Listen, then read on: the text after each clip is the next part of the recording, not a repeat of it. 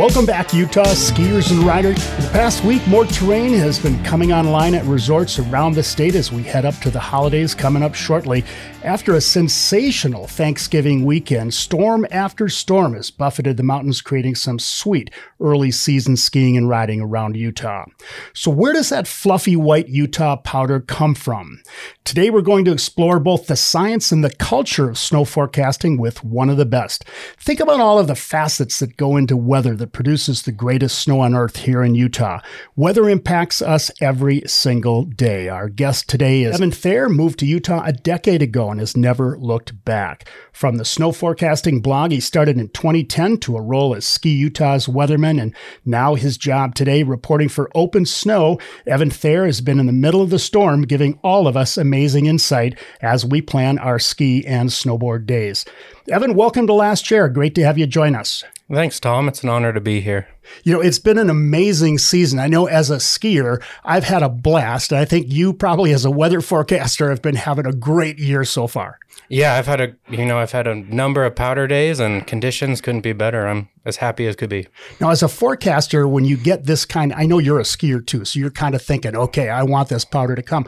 But as a forecaster, how does it feel to be able to give that early season weather and get people fired up to start the year? Uh, it's always enjoyable. Everybody's really excited early in the season. Uh, they spend all summer kind of slowly. They think they're, you know, tired out from skiing or boarding. And then as summer wears on and the heat wears on them, they start getting more and more excited. So throughout the fall, you just feel that excitement building. So when it finally does start snowing, everybody's just pumped. Well, let's talk a little bit about your background and how you found your way here to Utah. I know you grew up in Tahoe, and tell us about your pathway that took you here to the greatest snow on earth. Like you said, I grew up in the Lake Tahoe area. Uh, I was skiing. I don't even remember learning to ski. I was skiing since I could walk. My dad was a volunteer ski patrolman who moved to Tahoe specifically to ski. So uh, I've been skiing my whole life and um, got interested in weather while living there and seeing those big Sierra storms. So I went to school in Colorado, skied there for a while, enjoyed my time on the Front Range, and then uh, my wife was offered an opportunity to work in Utah, and I jumped at that chance. I moved to Utah. I've always wanted to this to be my home and to ski the greatest snow on earth. Had you skied here prior to moving here? I had, yeah, a few times. I'd been on trips to Park City and, and to the Cottonwoods. My parents were timeshare owners in the 70s at the Iron Blosam up at Snowbird.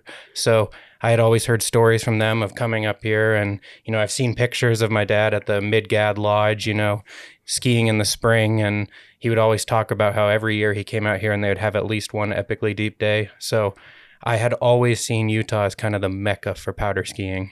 What were your favorite places to ski in Tahoe when you were growing up? Uh, well, I lived closest to Heavenly, so for convenience, that was right there. Was I lived just a stone's throw away from the Boulder Lodge on the Nevada side, but whenever I could, I headed south to Kirkwood. That was a bigger mountain with more snow, and and it quickly became my go-to place. So I probably skied there as 30, 40 times a season growing up. Yeah, and how about Colorado? When you moved there, did you have time with school to cut classes once in a while to head up to the mountains? I did. I definitely. There were times where I skipped out on classes and went skiing instead.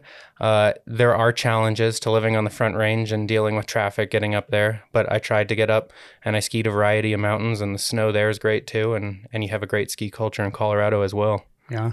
So let's let's talk about how you got into weather. And you know, I know it's something that that you started to pick up as a kid, but what what was it that initially got you excited about forecasting the weather?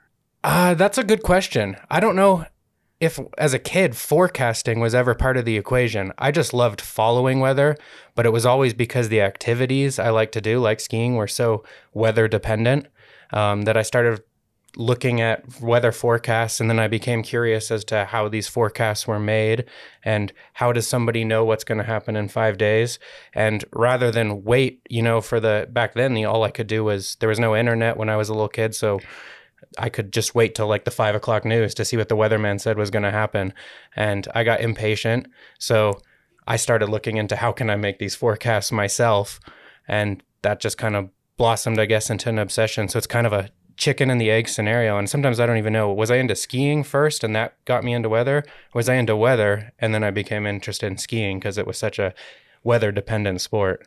And I still don't know the answer to that question. You know, you probably didn't have a whole lot of resources to draw on at that point in time, did you? No, I had very few. Um, I remember even when I did get internet ac- access in the 90s, there was just no weather sites out there. There was very little, or if there was, it was very raw. So I remember they had local forecasts on the 8s on the Weather Channel, and I would every 10 minutes would you know look to see if anything new had changed and what was going on with the radar. And you know it was an obsession. I couldn't sleep at nights when storms were rolling in. Do, do you remember though when you started to get into forecasting a little bit? I mean did you look at the weather and kind of make an analysis of how deep the snow was going to be up in the mountains that day uh yeah, I would say I wasn't looking at specific amounts, but when I was in high school, all of my friends were into skiing and snowboarding, and I just happened to be the one who was paying attention all the time. So they started looking to me like, "Oh, what's the weather going to be, Evan?" And so I felt this obligation to kind of actually look into it and give them specific forecasts. So this all was kind of born out of my friends nagging me what the weather was going to be and what day we should all skip school and go skiing. So it was a pretty cool thing. I mean, I'm going to go talk to Evan. He's going to know what the he's going to know what the POW situation is going to be this weekend.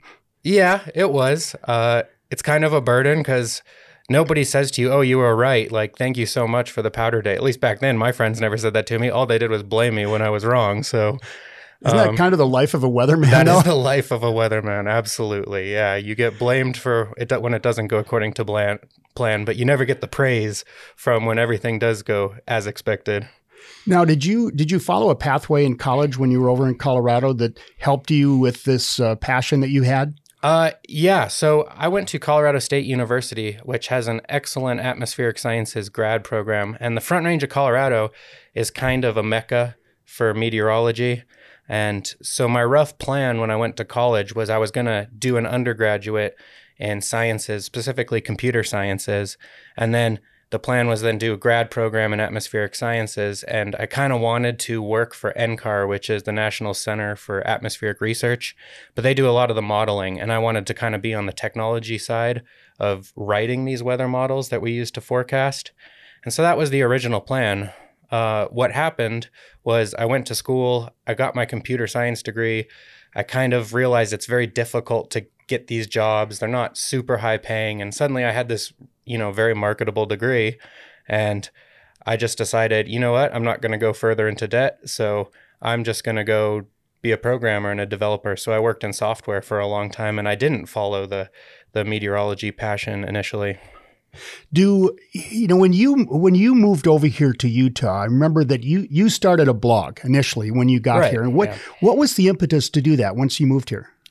There wasn't. I mean, what it was the same as when I was younger. It was friends asking me what the weather was going to be. And I just didn't want to have to say the same thing over and over again to a dozen different people.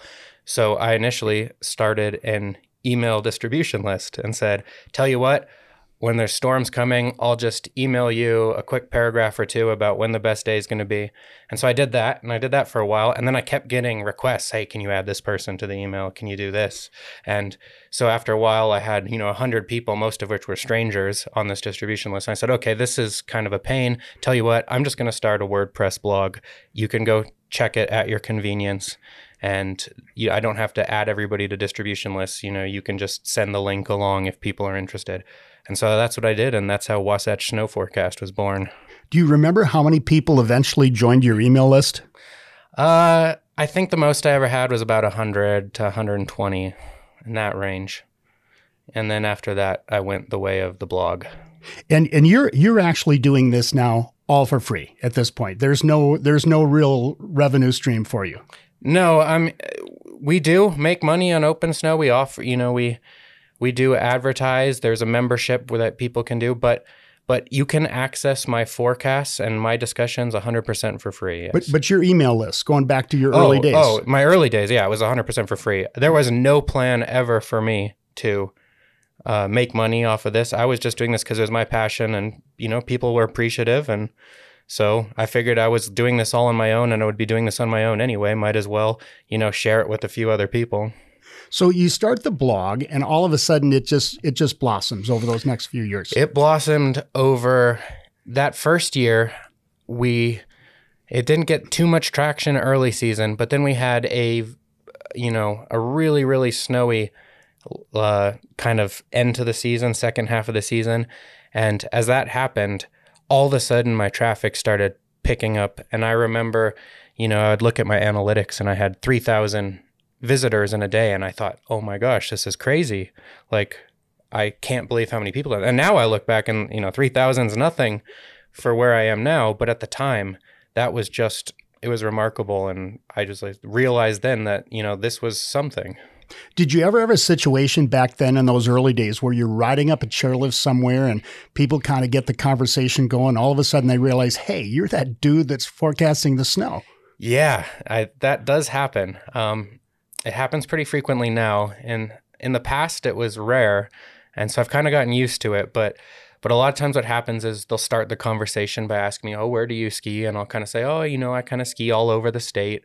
And they'll say, "Oh, you know, do you have a pass here or there?" And sometimes they'll be like, "Well, you know, because of my work, I I have a pass to all the mountains in Utah, and I have a Ski Utah Silver Pass."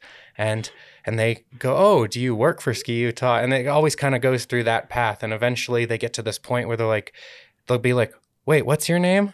and they'll be like, "Oh, my name's Evan," and they'll be like, "You're the Evan," and so that's usually how the conversation goes. It's pretty cool, isn't it? It is. It is. I would have to say I, I'm the kind of person who is not good at small talk, and so you know they'll thank me for what I do, and and I'm very appreciative of that. But it's kind of I don't know what to say, you know, and I just kind of say thank you for reading the forecast. Yeah, you know what can you say? It, yeah.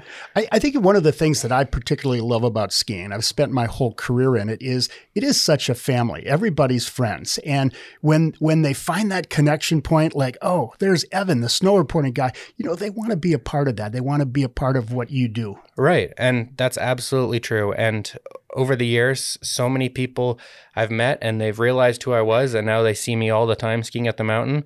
And now it's just, oh, there's Evan, you know, he's skiing. And I was just at Alta the other day, and that place feels, you had Grom on, it feels like a community.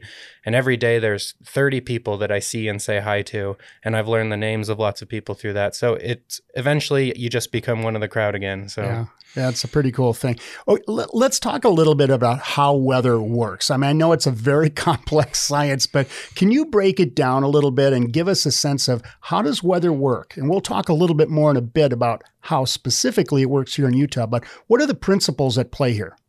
So, I mean, essentially, the word I always say that's most important for weather is lift. Um, you get different weather systems or storms that come in, but essentially what you want is lift. And lift, what I mean by that is uh, you get air that rises up through the atmosphere, and as it does so, it cools, it condenses, and it turns into precipitation. So, lift is the key to all things weather. And so, storms they move in off the Pacific Pacific Ocean. They pick up that moist air that's needed, and they have dynamics and something we call convergence, which is where warm air masses meet cool air masses, and it kind of forces the air upward, and that creates that lift, and then it falls as snow.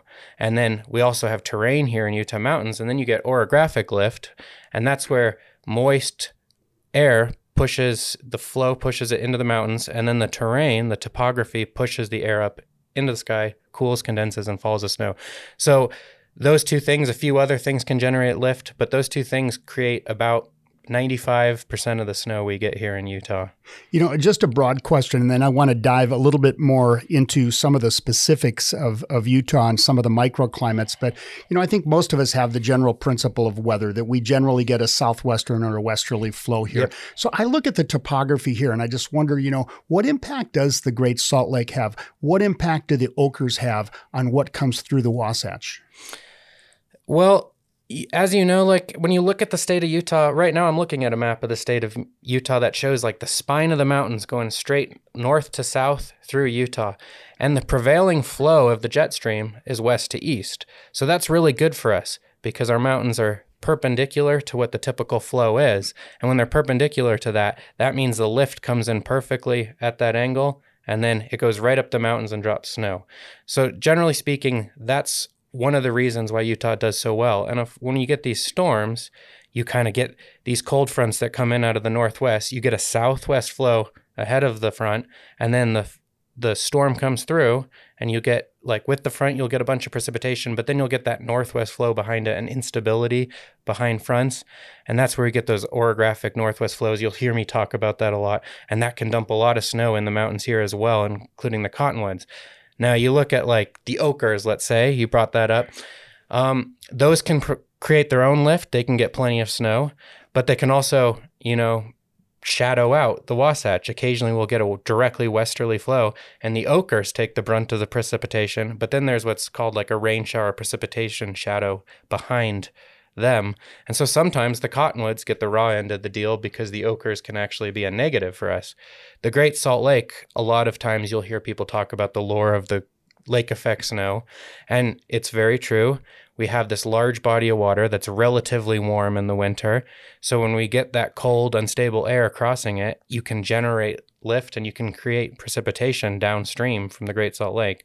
Now, it's kind of a myth. People think that a lot of our snow comes from the Great Salt Lake.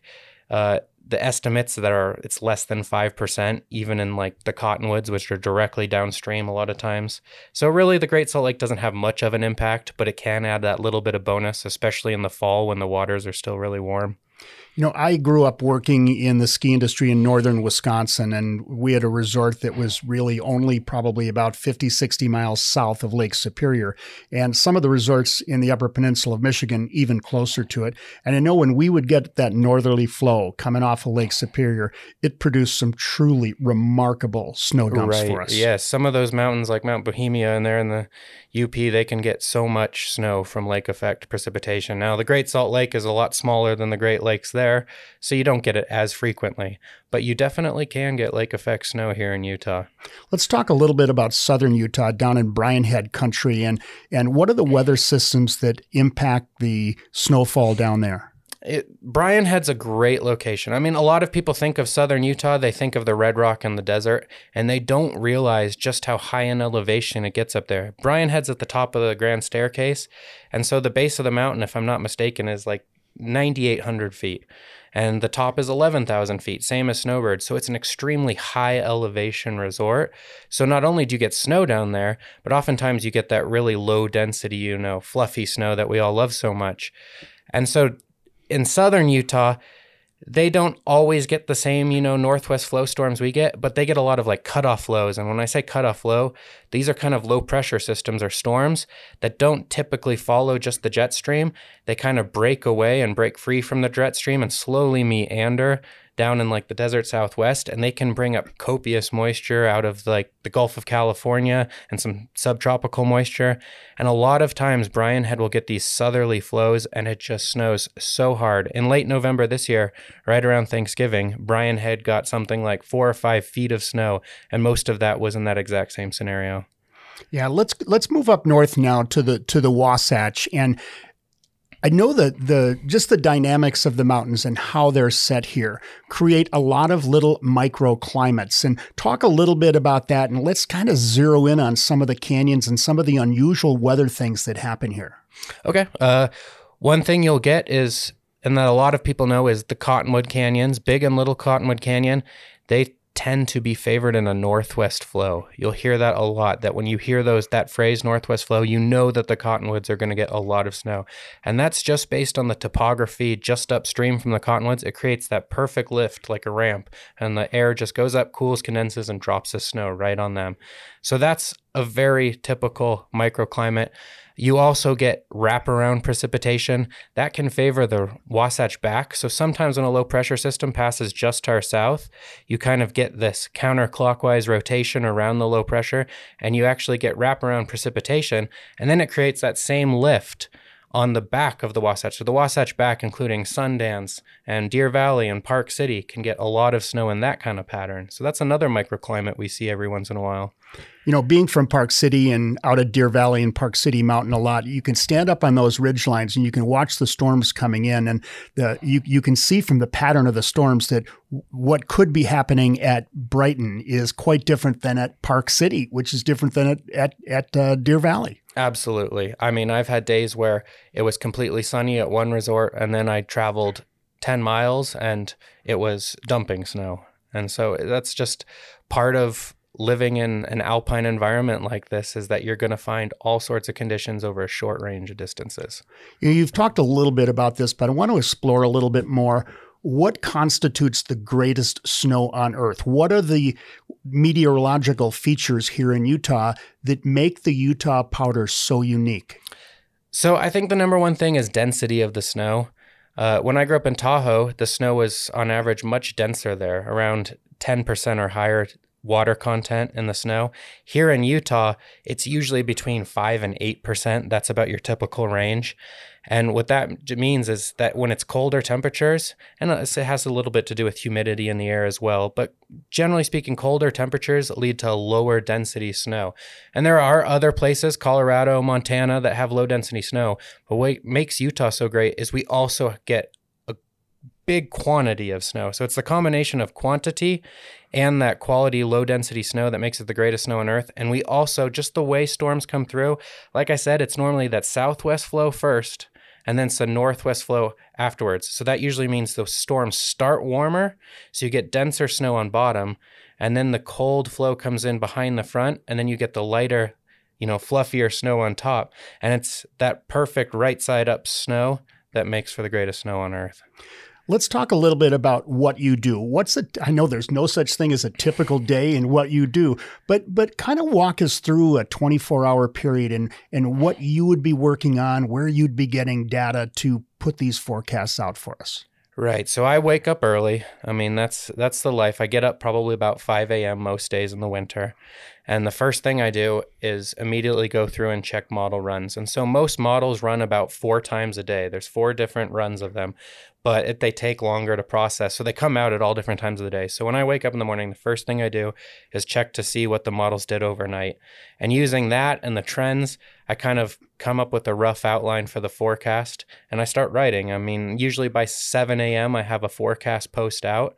And so that's that. And then I'll usually go skiing. I ski quite a bit. So I'll usually ski in the morning, and then by the afternoon, when I'm done, I'll go back and I'll check the latest model runs. And there's always an update, there's always something new that's happening. And part of forecasting is you're always watching trends. You're watching trends within the same model run to run, and then trends, you know, across different models and comparing them. So throughout the day, it's just kind of a never ending process of taking it all in and trying not to overreact to one specific run because you have dozens throughout the day, and then just finding what you feel to be the most likely scenario. So, when you're out there skiing, you've done your forecast, you're out skiing. Are you kind of watching the sky and what's going yeah. on? Yeah, I'm obsessed. So, I generally speaking have to be near a window if I'm indoors.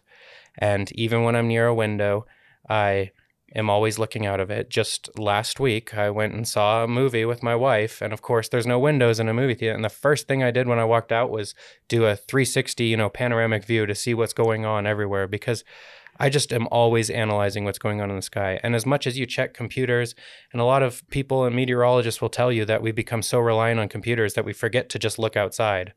And I've had days where I you know, was surprised by snowfall. And it snowed even five, six inches at my house. And I didn't even look outside. And I just started writing a forecast. And it wasn't until after my forecast was posted, I realized, oh my gosh, we got some surprise little storm last night and it snowed outside. So I have to remind myself that it's not all about technology and the forecasting. Sometimes there's no substitute for just looking outside and observing. So when I'm skiing, I'm always I'm always watching the clouds. I'm always seeing what's going on with the technology that you have today, are you able to, on your smartphone, get much of the data that you need? Yes, pretty much everything I can do on a laptop or a desktop computer, I can also do on my smartphone. It's not always quite as easy because a lot of these sites that process model data aren't optimized for, you know, a mobile browser, but that's okay. I can still do it. So while I'm skiing and while I'm a lot of times on the chairlift, I'll whip out my phone and see if there's any updates to any of the models. Yeah. Now you live up in Eden. Uh, you have a place here in the valley, but you also live up in Eden. Uh, the weather patterns up there are also unique. They're very unique. Uh, for example, in that November storm around Thanksgiving that I talked about, my house in Sandy for the first two days of the storm got zero snow, as in nothing. And then when I went up to Eden, there was almost three feet of snow. So that's a from they're only about an hour and 15 minutes away from each other and it's a difference in you know a winter wonderland and then just bare ground. Yeah. Where do you like to ski up there? Uh, i love powder mountain. I, i'm only about eight minutes away from the timberline lodge up there and it's just such a unique place that i try to ski there as much as possible.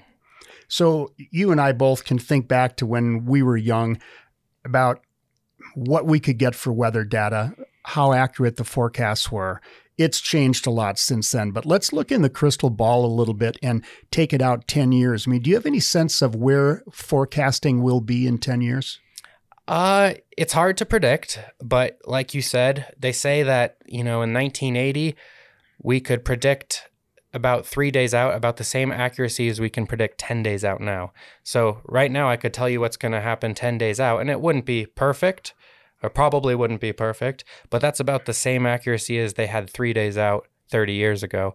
So, you know, in technology, there's something called Moore's Law, which is everything gets better and faster and doubles like every year or whatever it is. And I honestly think that that's just going to continue. We're going to get better and better at getting more inputs, processing those inputs.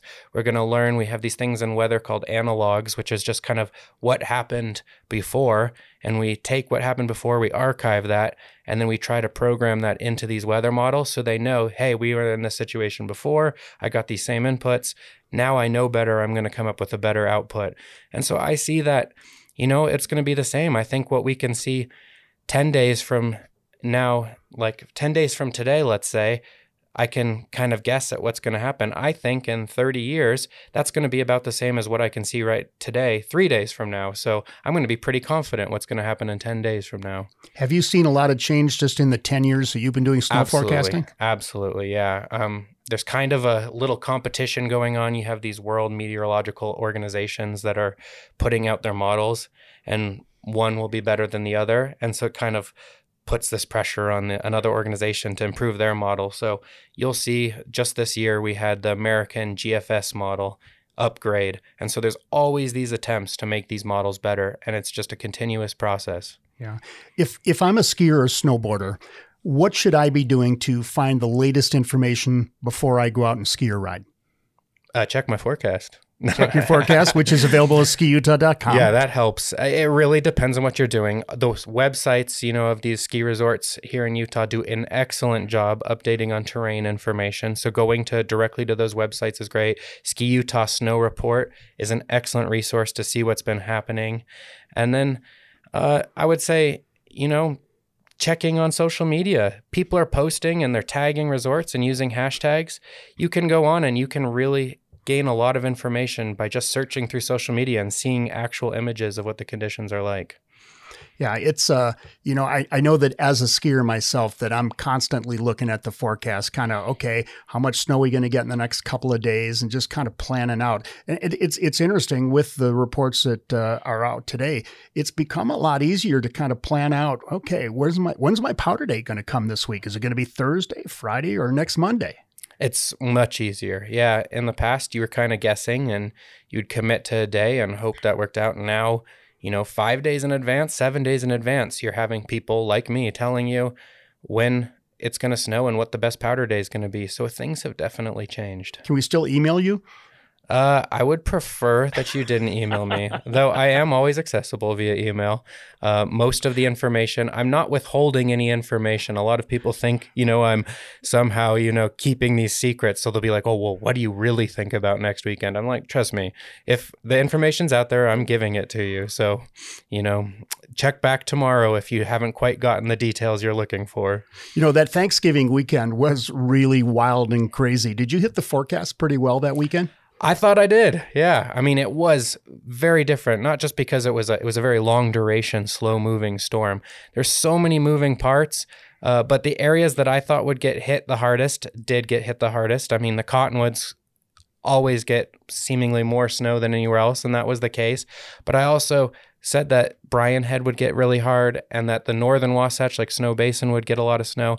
And all of those things happened. The good thing is it was a non discriminatory storm. So everybody got a good amount of sto- snow. And that's always easier on me because sometimes that's not always the case. And you'll get you know, I'll be talking about how great it was because it snowed a lot, you know, locally or up at Powder Mountain. And then somebody will email me from Brian Head and saying, What are you talking about? We got nothing. So I always like it when everybody gets the goods. Yeah, you're the superstar at that point, aren't you? Yeah, yeah.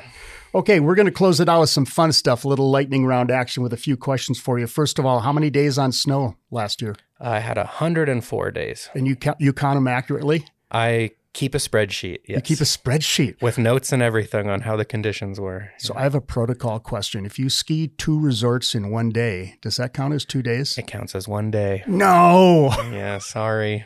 Honest guy. Favorite run in Utah? Gunsight at Alta. Sweet. Favorite run outside of Utah? Mm, the wall at Kirkwood. The uh, do you have a ski hero? Shane McConkey. Shane McConkey. That's a good one. Uh, best on mountain lunch. Do you ever take time to have yes, lunch? Uh, I would go with the Rustler Lodge at Alta and their burger. It's got elk and wagyu beef and uh, bison, and it is delicious. Do you ski after having that burger? I do. Yes. Good for you. Uh, favorite Utah craft beer? Uh, I'm gonna go with Kiitos Amber Ale. Kiitos Amber. Kiitos Coconut for me. Okay. At least from those guys. I haven't tried that. you should check that out. Uh, and check out, uh, I know Grom's favorite was from uh, Templin, right okay. down, right down yeah. the street from there. Biggest powder day ever for you. Ooh, that's a tough one. I'm going to go with the tax day storm and I think it was 2015. So it was April 15th of 2015 and it snowed about 40 something inches overnight and there was an empty mountain at Alta and it was glorious. So you were up there and nobody else could get there? Uh, people could get there, but it was April 15th, you know, all the tourists were generally gone. People had moved on to their spring and summer activities. And we had one of the greatest days, not just of the season, but of my life. Sweet. Nastiest line you've ever skied? Ooh, uh, I skied main chute in Alta in September. In September? In September. What was what was on it?